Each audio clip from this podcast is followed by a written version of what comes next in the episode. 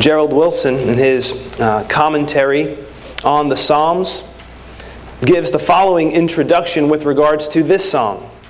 He writes, "Having wended our way in 5 consecutive psalms," that's Psalm 3 through 7, "through the dark valleys of lament and pleas for deliverance, we hear the strains of a joyful melody rising from just beyond the steep hill represented by Psalm 7, and we arrive at the crest to discover a welcome prospect of breathtaking beauty and awesome delight."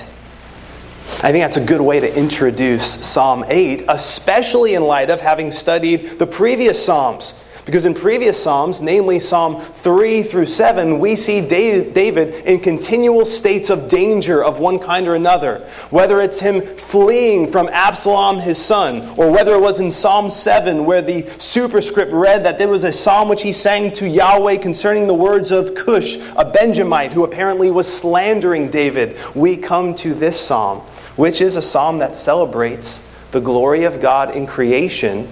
And most particularly, as we're going to see in the psalm, God's glory as demonstrated in His creation and His design and purpose for man. As you'll see also, this psalm is referenced quite a few times in the New Testament. And we'll see that as we get into the text shortly. But first, let's consider the superscript. The superscript reads, "To the chief musician on the instrument of Gath, a psalm of David." So once again, we see that this psalm was given to Israel's worship leader, if you will, Israel's music supervisor.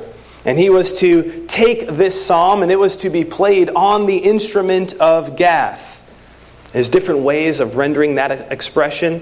Set for the Gittith is one way of rendering it.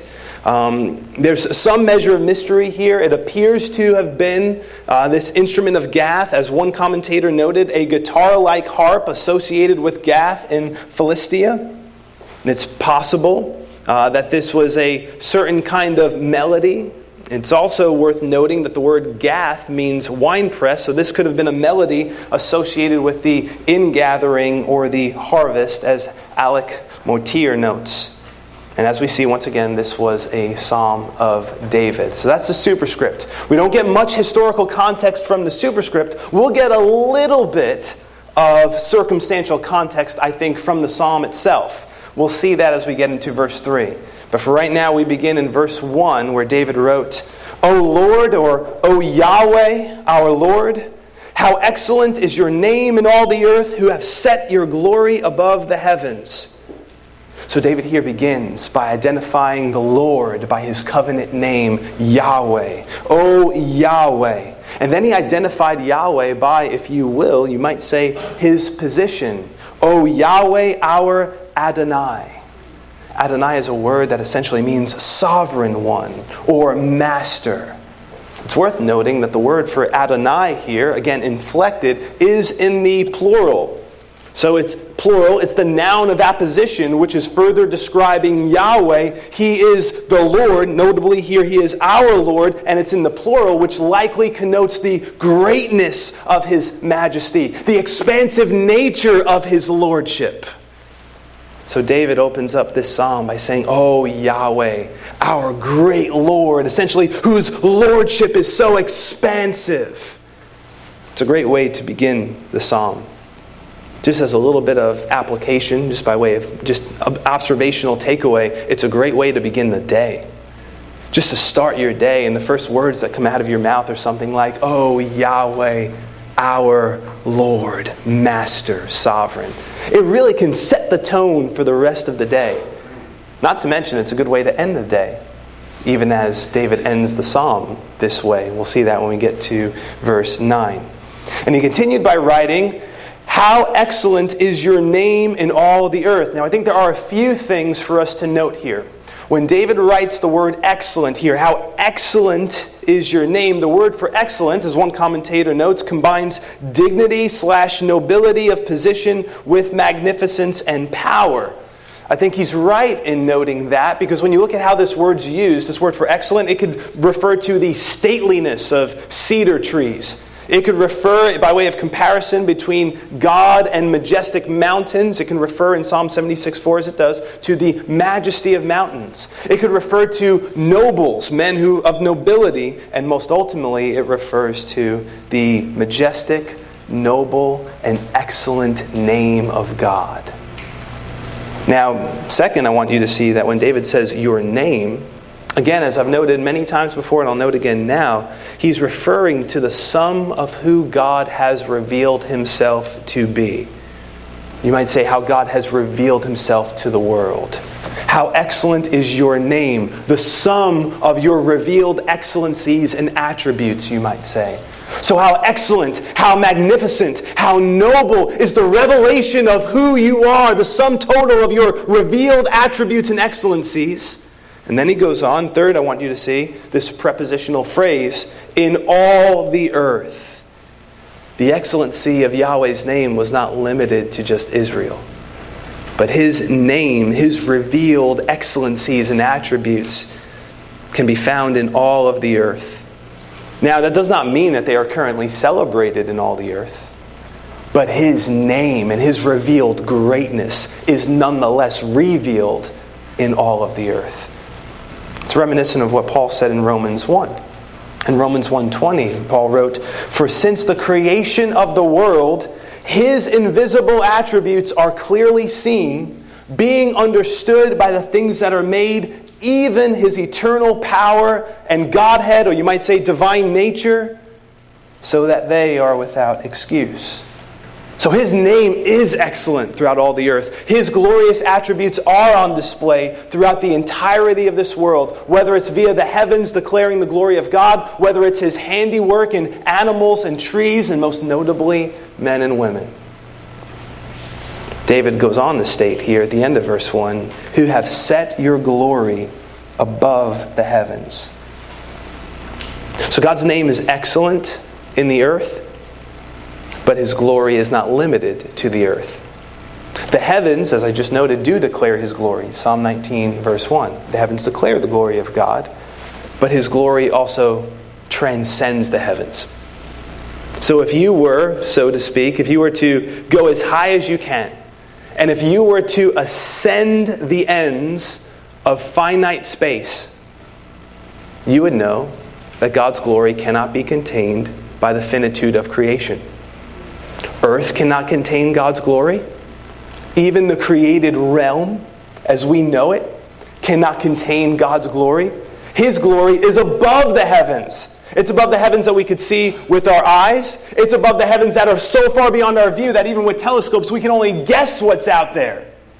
His glory is above the heavens. Psalm 113 verse 4 says, "Yahweh is high above all nations, his glory above the heavens." Now, having said this in verse 1, just celebrating the excellency of God's name and how his name is excellent in all the earth, his glory is above the heavens, David goes from lofty ways in which God's glory is revealed, you might say, or at least allusions to that. And in verse 2, he proceeds to consider how the glory of God is exhibited through, say, the example of small children. In verse 2, we read the following, "Out of the mouth of babes and nursing infants, you have ordained strength because of your enemies, that you may silence the enemy and the avenger." So God's glory is not only seen in looking up at the heavens or just across the earth in a general way. His glory is seen in looking down and beholding babes. Now note, the word for babes here can refer to infants, but also can refer to children. That's why you'll see in some translations the word for babes here is rendered as children, because there's a breadth of application for this word. That's, I think, important to note when you see how this text is used in the New Testament by our Lord. We'll get there in a moment.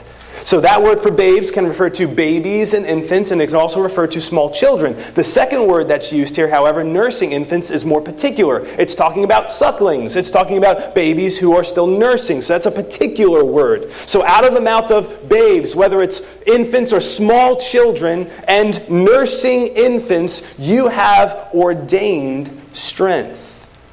Now I'll get to that in a moment, and what that connotes and how it's rendered in the Septuagint, which is the Greek translation of the Old Testament. We'll get there in a moment, but I just want to look at this verse as a whole just to give you a general idea of what's going on here. In verse 2, the general idea here is essentially something like this. God's glory is displayed in the way in which He could take weak ones and use them to silence enemies and avengers. We see this kind of principle clearly stated in 1 Corinthians chapter 1. In 1 Corinthians chapter 1, I'm going to read verses 27 through 29. We read the following. But God has chosen the foolish things of the world to put to shame the wise. And God has chosen the weak things of the world to put to shame the things which are mighty. And the base things of the world and the things which are despised, God has chosen, and the things which are not, to bring to nothing the things that are, that no flesh should glory in His presence. So one idea of why God uses weak things like babies and nursing infants and small children to silence enemies and avengers, one idea of that is to humble man. We see that in light of 1 Corinthians chapter 1, verses 27 through 29. God will use the weak to confound the mighty, to humble man, so that no one should glory in His presence. You see that in 1 Corinthians chapter 1, verse 29. But it is worth noting that He also demonstrates His great power and glory in the way in which He could use such weak ones to silence such strong ones. All right, back to the text itself. When you look at the text and it says, out of the mouth of babes and nursing infants, you have ordained strength. It's worth noting that in the Septuagint, which is the Greek translation of the Old Testament, the word that's used here is essentially praise. Praise. Now that may mean that in this text, in the Masoretic text of the Hebrew, the word was strength, but it connotes the strength that is found in praise. That may be the idea, or the Septuagint may have it right, but we see the same word praise used when Jesus quoted this text in Matthew chapter 21, verse 16. So whichever way you go about it, you would do well to see the word here for strength as praise. Out of the mouth of babes and nursing infants, you have ordained praise. Now, when Jesus used this verse, when He quoted this in Matthew 21, verse 16, it was after He had cleansed the temple. You might remember Jesus had cleansed the temple. He drove out those who bought and sold therein. He overturned the tables of the money changers within the temple, as well as the seats of those who sold doves. We see that in Matthew 21, verse 12. And then after that, after He cleansed the temple, we're told that the blind and the lame came in, and He healed them. Now, when the chief priests saw this, they didn't celebrate and say, "That's amazing! Do you see what's happening? The blind and the lame are being healed. This is amazing!" That's not what they did. That's not what they said. Rather, when we look at the passage, we see that the chief priests and the scribes, they saw the wonderful things that He did. And they also saw the children crying out in the temple and saying to Him, "Hosanna to the Son of David." And they were indignant. So never mind that the lame are being healed. Never mind that those who were injured and lacked sight and so on were being given sight and so on. Well, never mind that. They were indignant that children were singing, "Hosanna to the Son of David." And they became angry. And so they ask Jesus, "Do you hear what these are saying?" And Jesus responded by saying, "Yes. Have you never read? Out of the mouth of babes and nursing infants, you have perfected praise." I think it's worth noting that we don't see them say anything in response to that.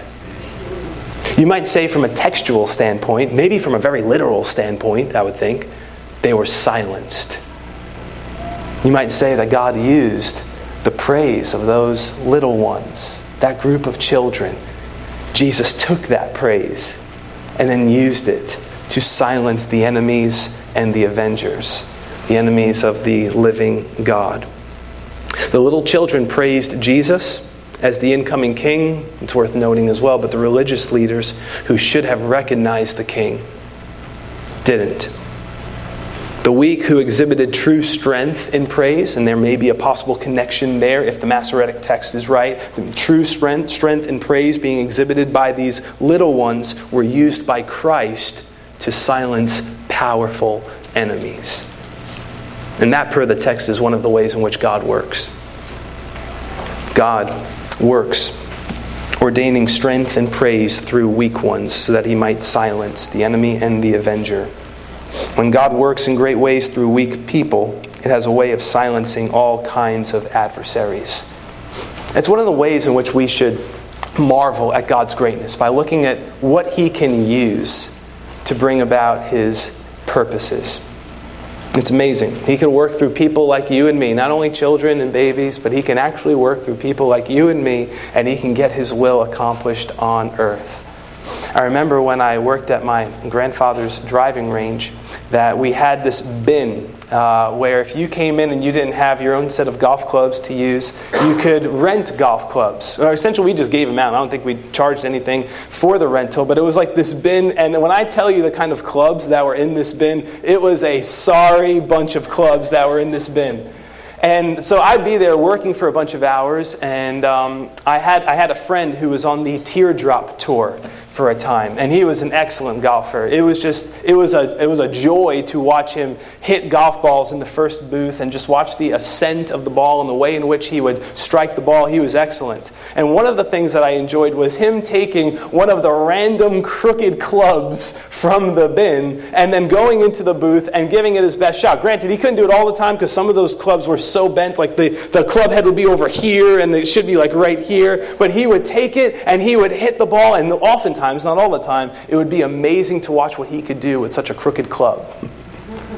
And when I look at this text, and I think of us, I think of myself, and I just think of how great God is, that He could use such weak ones like us. And He could glorify Himself, He can help others, He can accomplish His purposes through weak ones like you and I, not just through children and nursing infants. What an awesome God. Before we move on, a couple of other things just to note here, right?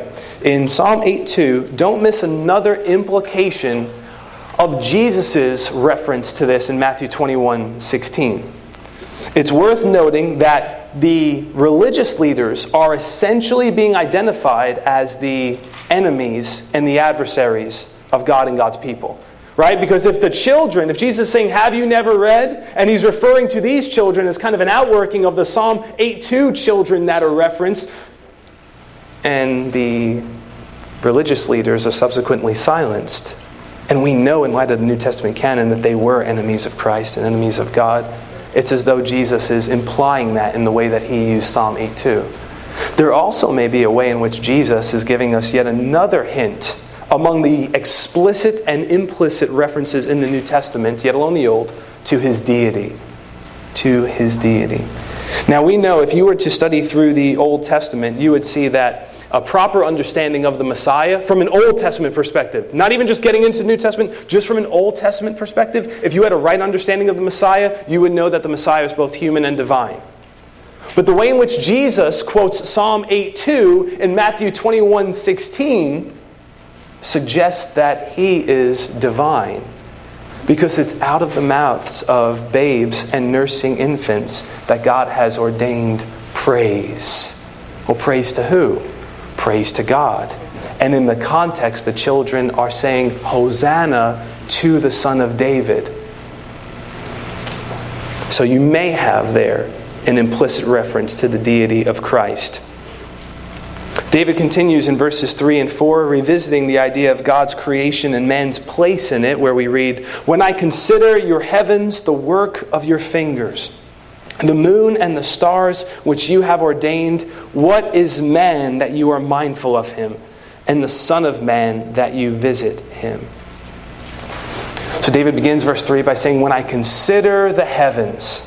So David here is speaking about contemplating God's creative work in the universe. From my understanding, David didn't have something the equivalent of a telescope handy for him. He's just looking up. And when I told you we don't have much of the context of this psalm and the circumstances in which it was written, here we get a little hint to the immediate context. that David likely is looking at the night sky. I say the night sky because he's considering the universe, he's considering the sky, and he's referencing the moon and the stars. He doesn't reference the sun. So you imagine David in this moment looking up. When I consider your heavens, God's heavens, God's creative handiwork. He's looking up. He described it as the work of God's fingers, which may connote attention to detail. That may be part of the way in which that language is meant to be understood. The results are not only, the results of God's creative work in the universe are not only a result of His power, but His creative design, as it were. What an amazing thing to think of the kind of artist that God is. That He could speak forth both the canvas and the art upon which the art would fall in a fell swoop of the creation days that we see in Genesis 1. What an artist. But the idea of him, David, looking at the heavens and considering it as the work of God's fingers may also connote the vastness of God, the infinitude of God, with the seeming infinitude of creation, namely the universe. So creation and the universe is finite. And when you think about this, this is kind of the picture that David's painting for us. He's looking at the heavens, and the heavens are vast. From a human standpoint, they seem infinite. They are not infinite, but they seem infinite. And they are the work of God's fingers, as it were. So if the heavens, which seem so vast to us, are merely the work of God's fingers, that's an anthropomorphism, right? We're not talking about the literal fingers of God, which are somewhere to be found, somewhere in the universe. No, it's an anthropomorphism, but he's basically saying, I consider this vast universe as the work of an infinitely vast God who created this universe with His fingers. And we know He spoke it into existence, but nonetheless, you see the picture that David is painting here with his words. The estimated 92 billion light years worth of universe was created by the fingers of God, as it were. Amazing. So again, you get the idea that David is looking up into the night sky when he wrote this with the reference to the moon and the stars. Think about what has gone through your mind when you've looked at the night sky. I mean, living here in the Northeast, in Staten Island, you look up at the night sky and you might often think of how much more you could see if you lived in the South. Right? Because when we look up at the night sky, sometimes you can get a decent view of a decent amount of stars. And oftentimes, because of the light pollution, as it were, you can't really get a good view. But sometimes, if you're even in a place that's a little bit darker than other places, if you've looked up into the night sky, what have you thought? What has gone through your mind? You've probably, as a Christian, thought, wow, God is great. Look at how the heavens declare the glory of God. David is looking at God's creation, and you'll notice that he not only thinks about the greatness of God, but he thinks of how very small we are in comparison to the vastness of God's creation. Seems like David caught an idea of that, which thus prompted him to ask, "What is man that you are mindful of him, and the Son of Man that you visit him?" So David didn't look at the night sky and see the moon and the stars, and he didn't come to the conclusion that some people come to, thinking that human beings are just one of the many evolutionary creatures that emerge from the same variables of time, motion, matter, and chance, and thus conclude, in some cases people do, that there must be alien life out there. That's not what David did, leaving aside the fact that, as you know, Earth was created on day one as opposed to the rest of what populates the universe, the planets and the stars and the moon and the sun on day four. Leaving aside that Isaiah said that God created the earth to be inhabited. David looks at this creation and then he comes and he says, "What is man that you are mindful of him?" He recognized, as we're going to see, the unique position that God has given to man. But before he outlines what that is, and that's what he does do, you'll see in the verses that follow, he says that there's a unique place that man has in God's creation design. But before he gets there, he first sees that it's an amazing thing that God would even consider man. What is man that you are mindful of him? And the Son of Man that you visit him. One of the things you always want to be on the lookout for when you study through the Psalms is what attributes of God are on display when you go through the Psalms. And here you not only see the vastness and the glory and the excellency of God's name, but you see the kindness and the compassion of God as exhibited via the mindfulness that David communicates here. What is man that you are mindful of him? Your creation is so vast. You are infinitely more vast than your creation. Yet man, who is so small, yet alone so sinful, is someone that you are so mindful of. I think that's amazing to consider. And then when you think of God's mindfulness towards man in a general sense, that does make you marvel. But then when you consider God's mindfulness towards His people in a very particular sense, the redeemed that He has, that loved before the foundation of the world, that should make you marvel even more. And perhaps a vehicle to help you marvel would be Psalm 40, verse 5, where David wrote the following: "Many, O Lord my God, are your wonderful works which you have done, and your thoughts toward us cannot be recounted to you in order. If I would declare and speak of them, they are more than can be numbered." God is mindful of you, son or daughter of the living God. He is very mindful of you, and that should make you marvel. Your Savior can sympathize with your infirmities. He follows you with goodness and mercy are following you all the days of your life, to use language from Psalm 23:6. Your Savior walks with you and shepherds you. God knows your wanderings. He bottles your tears. He is mindful of the hairs on your head, yet alone the thoughts and feelings in your mind and in your heart. God is very mindful of you. Not just in the general sense in which He is mindful of man, but in a very particular sense, in the way in which a father would be mindful of his son or his daughter. So you got this beautiful picture. What is man that you're mindful of him? But then it's as though David kind of builds upon that a little bit with this form of Hebrew parallelism that seems to kind of build a little bit upon what was said previously. What is man that you are mindful of him, and the Son of Man that you visit him? And that you visit him.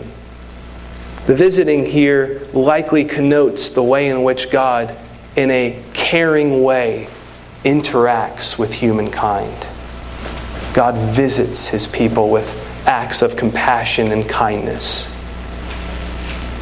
Well, that brings us to verses 5 through 8. I'm going to begin just by reading verse 5, and then we'll get through verses 6 through 8 shortly. "For you have made Him a little lower than the angels, and you have crowned Him with glory and honor." So first, note how David observed that God has made man a little lower than the angels. A little lower than the angels.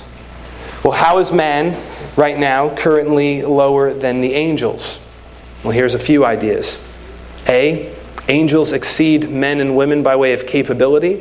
For example, they are able to go from the presence of God to their assignments on earth. Say Gabriel for existence. I am Gabriel who stand in the presence of God. So they have greater capability, and that's just one way of seeing their greater capability.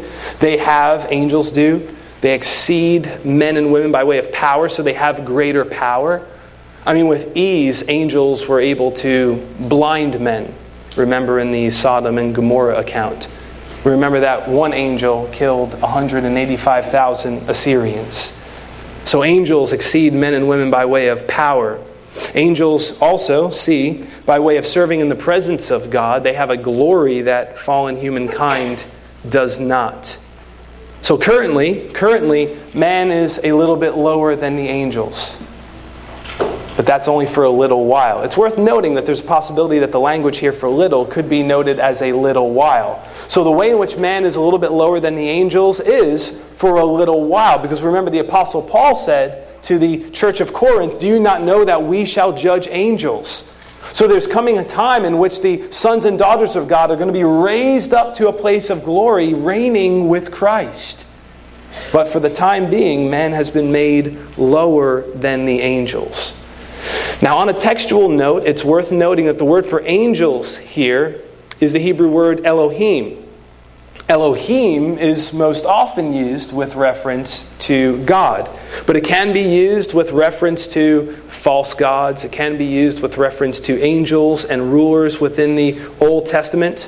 Some think that here, David did use the word Elohim with reference to God, And that in the New Testament, which I'm going to get to in a moment, where New Testament writers were quoting this verse, that as they were carried along by the Holy Spirit, they gave the reference of angels because of the context in which it's found, say, in Hebrews 2.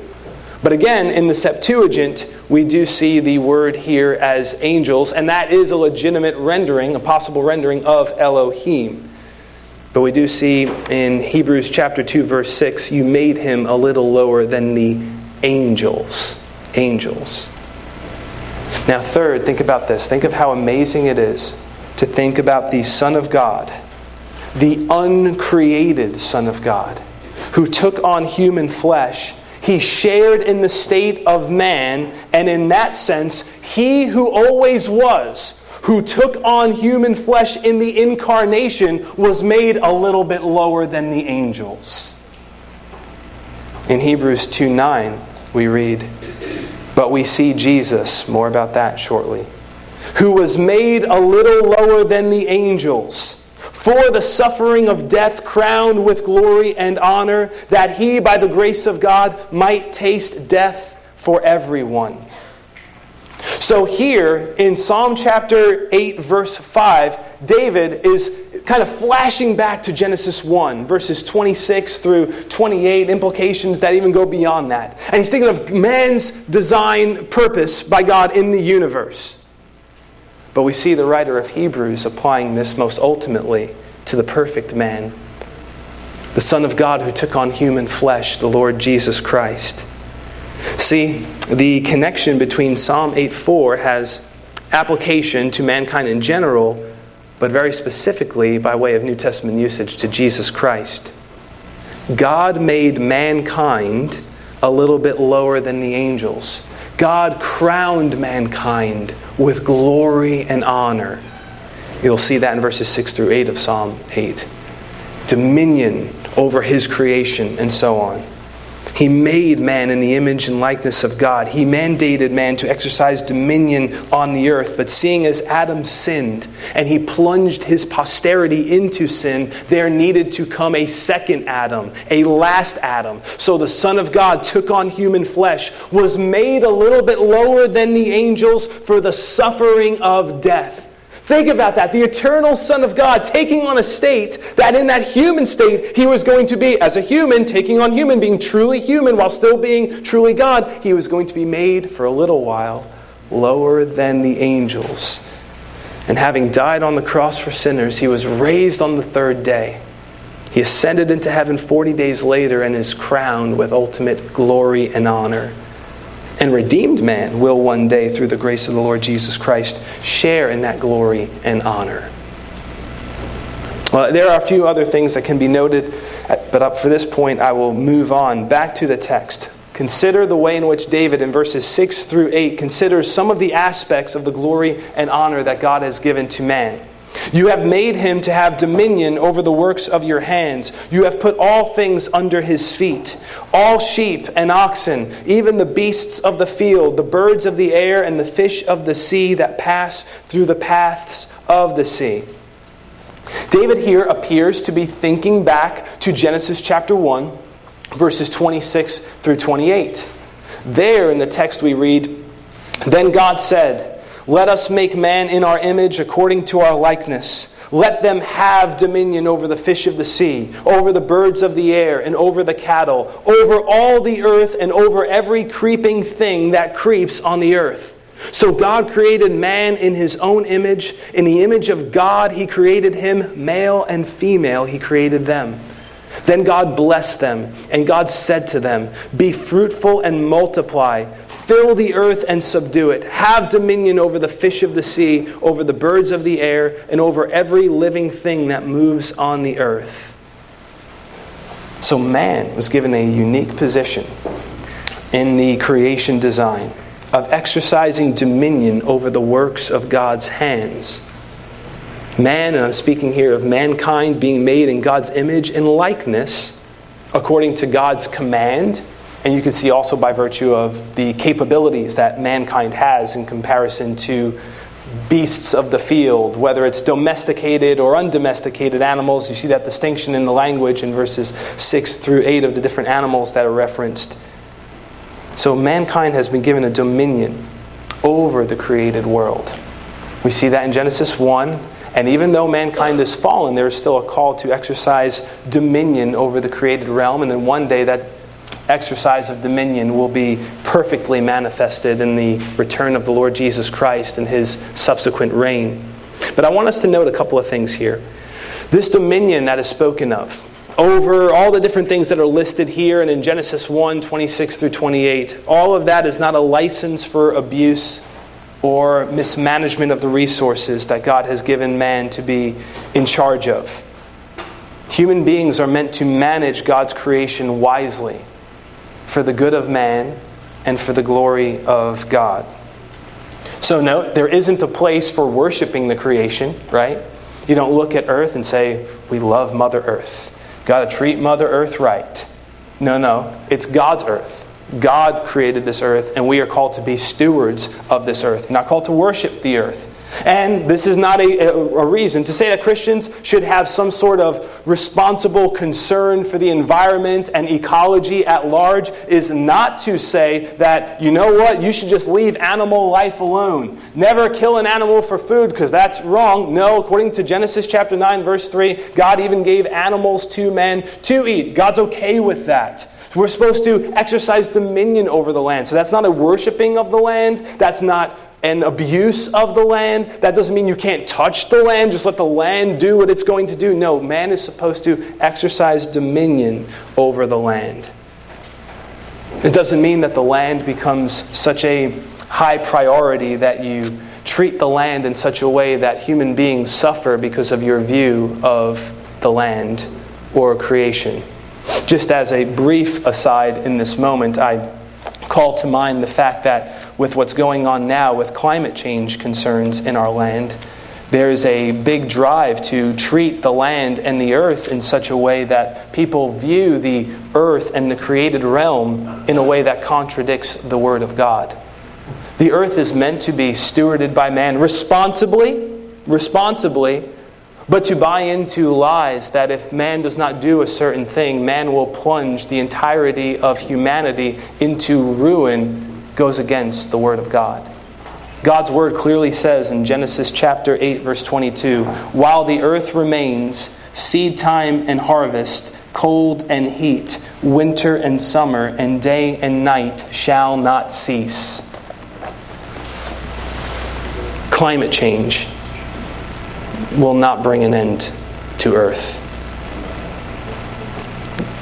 God has made that clear in a place like Genesis 8:22. But nonetheless, man has been given a calling to rule and exercise dominion, but to exercise it responsibly for the glory of God and for the good of men and women. Now I want us to look at the second half of verse 6. That little phrase there, you have put all things under His feet. I think this will be of great encouragement to you. You have put all things under His feet. Again, that speaks to the authority that God gave to mankind in the creation mandate. But in the New Testament, we see that little phrase applied multiple times to Jesus. To Jesus. This portion is quoted in Ephesians 1. After Paul describes how Jesus has been raised from the dead and is seated at the right hand of the Father, Ephesians 1:20, verse 21 goes on to say this, far above all principality and power and might and dominion and every name that is named, not only in this age, but also in the age which is to come. He then writes this in verse 22, and He put all things under His feet and gave Him to be head over all things to the church. Now you want to follow this thinking here because you're going to see a little bit of the already and not yet of eschatology. This is the already part. That Christ has ascended to the right hand of the Father and He, as He's even noted Himself in Matthew 28, all dominion, all authority in heaven and earth has been given to Him. So all things are under His feet. What's spoken of here in Psalm 8 verse 6 is true of Christ in this moment. All authority in heaven and earth has been given to Him. That's the already part of this equation. But there's a not yet part of this equation too. And we'll see the writer of Hebrews call that out very shortly. But first I want to call your attention to 1 Corinthians 15:27. You see the already not yet dynamic of Christ's reigning. All things are under Jesus' feet in one sense. Ultimately, in Ephesians chapter 1, verse 22, we see that. But the manifestation, when that is recognized by the whole world, and the manifestation of that, when all rule and authority and power is ended, 1 Corinthians 15:24. When all enemies are put under his feet, 1 Corinthians 15:25. And when the last enemy who will be destroyed, which is death, is destroyed, verse 26, well, all that is still to come. So all things are under his feet. But as of right now, we do not see all things under his feet. And the writer of Hebrews says that very thing in Hebrews 2. Listen to this. In Hebrews 2, verses 5 through 9, watch this use of Psalm 8. And this is where I think you will find great encouragement. For he has not put the world to come of which we speak in subjection to angels, but one testified in a certain place. That's David testifying in Psalm 8. Saying, what is man that you are mindful of him? Or the son of man that you take care of him? You have made him a little lower than the angels. You have crowned him with glory and honor and set him over the works of your hands. You have put all things in subjection under his feet. The writer of Hebrews continues and says this, for in that he put all in subjection under him, he left nothing that is not put under him. But we do not yet see all things put under him. But we see Jesus. That's a line you want to hold on to. We don't see all things put under his feet yet. But what do we see? We see Jesus. Who was made a little lower than the angels, for the suffering of death, crowned with glory and honor, that he, by the grace of God, might taste death for everyone. So you have this design that we're seeing in Psalm 8. This design that God created man to have this unique role within the universe and exercise dominion as God's vice-regent, properly imaging God in the world. But mankind, even though having that responsibility to exercise dominion, does not image God rightly. And we do not see all things under the subjection of man's feet. For example, death still reigns, as you might say, in the lives of fallen men and women in this world. But what do we see? We see Jesus.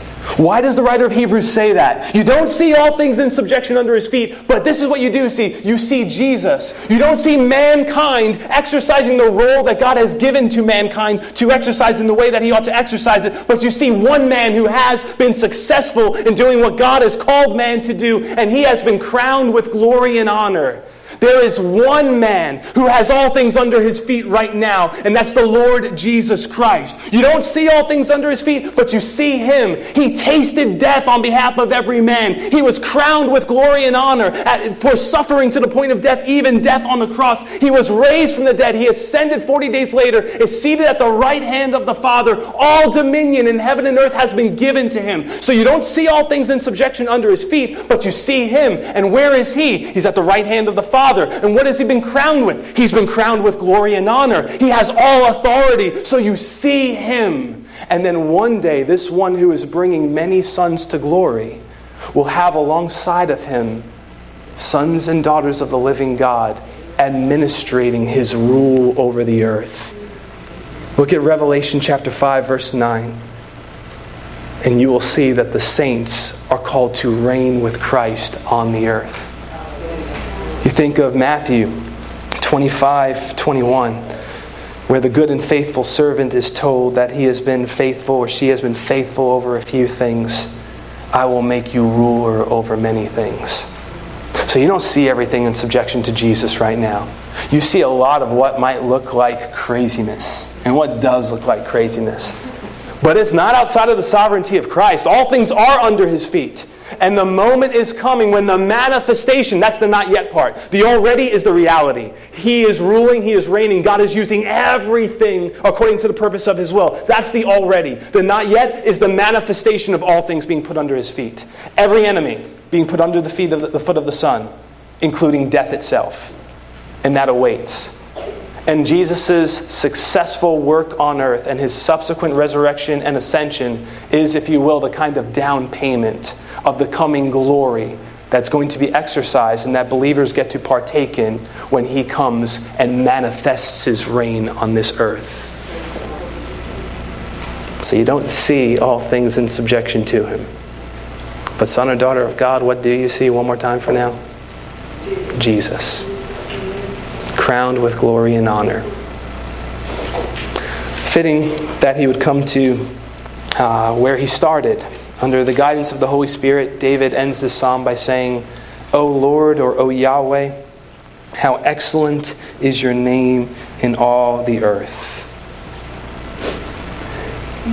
This is a psalm that largely contemplates the position of man in God's creation design.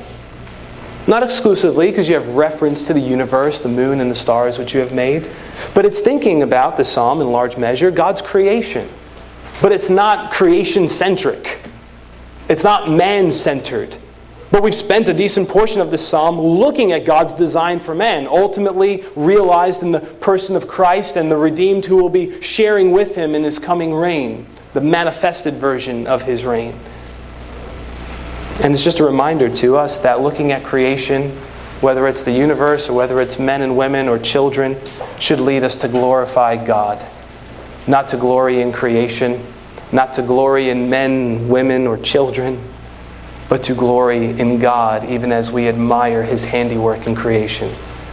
See, David began this psalm by saying, O Yahweh, our Adonai, how excellent is your name in all the earth. And after he thinks of God's great glory displayed in creation and in man and in the position that God has given man in his design, he comes back and he says, O Yahweh, our Adonai, how excellent is your name in all the earth.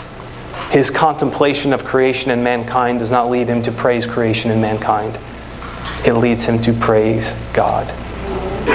And that too is very instructive for us. Let's pray. Father, we thank you that through eyes of faith in the here and now, we see Jesus. We thank you for the one who has gone before us, for the one who has tasted death and suffered to the point of death, even death on the cross. He humbled himself to the lowest place, and you've raised him up to the highest place. Thank you that you've seated him at your right hand. You've crowned him with glory and honor, and all things are under his feet. And Father, we thank you that we who do not deserve to be children within your family and participants in your kingdom actually have this amazing calling to administer the kingdom with our Savior. What an amazing calling that you've given us. We know that we were plunged into ruin by our first father, as it were, Adam. And we know that we would have done the same thing because all were in Adam, as it were. And we thank you for the last Adam who has come and who has redeemed us from sin and absorbed your wrath on our behalf. Father, help us to do what we see David do in this psalm. Help us to look up more at your creation. Help us to look down and look at babies and children and let them be reminders to us of how you can use weak ones to silence strong ones. Help us, Heavenly Father, to see the brilliance of your design in creation. Help us, Heavenly Father, to administer the roles of responsibility that you have given us with benevolence and with wisdom. And Father, help us to keep looking to Jesus. I know that the same writer of Hebrews who said, but we see Jesus, would later call the readers to fix their eyes on that Jesus. So Father, will you help us even this day afresh to fix our eyes upon the one who has overcome, and thereby might we be reminded that one day we will overcome as well, and we will join him. Hallelujah. We pray these things, Father, in Jesus' name. Amen.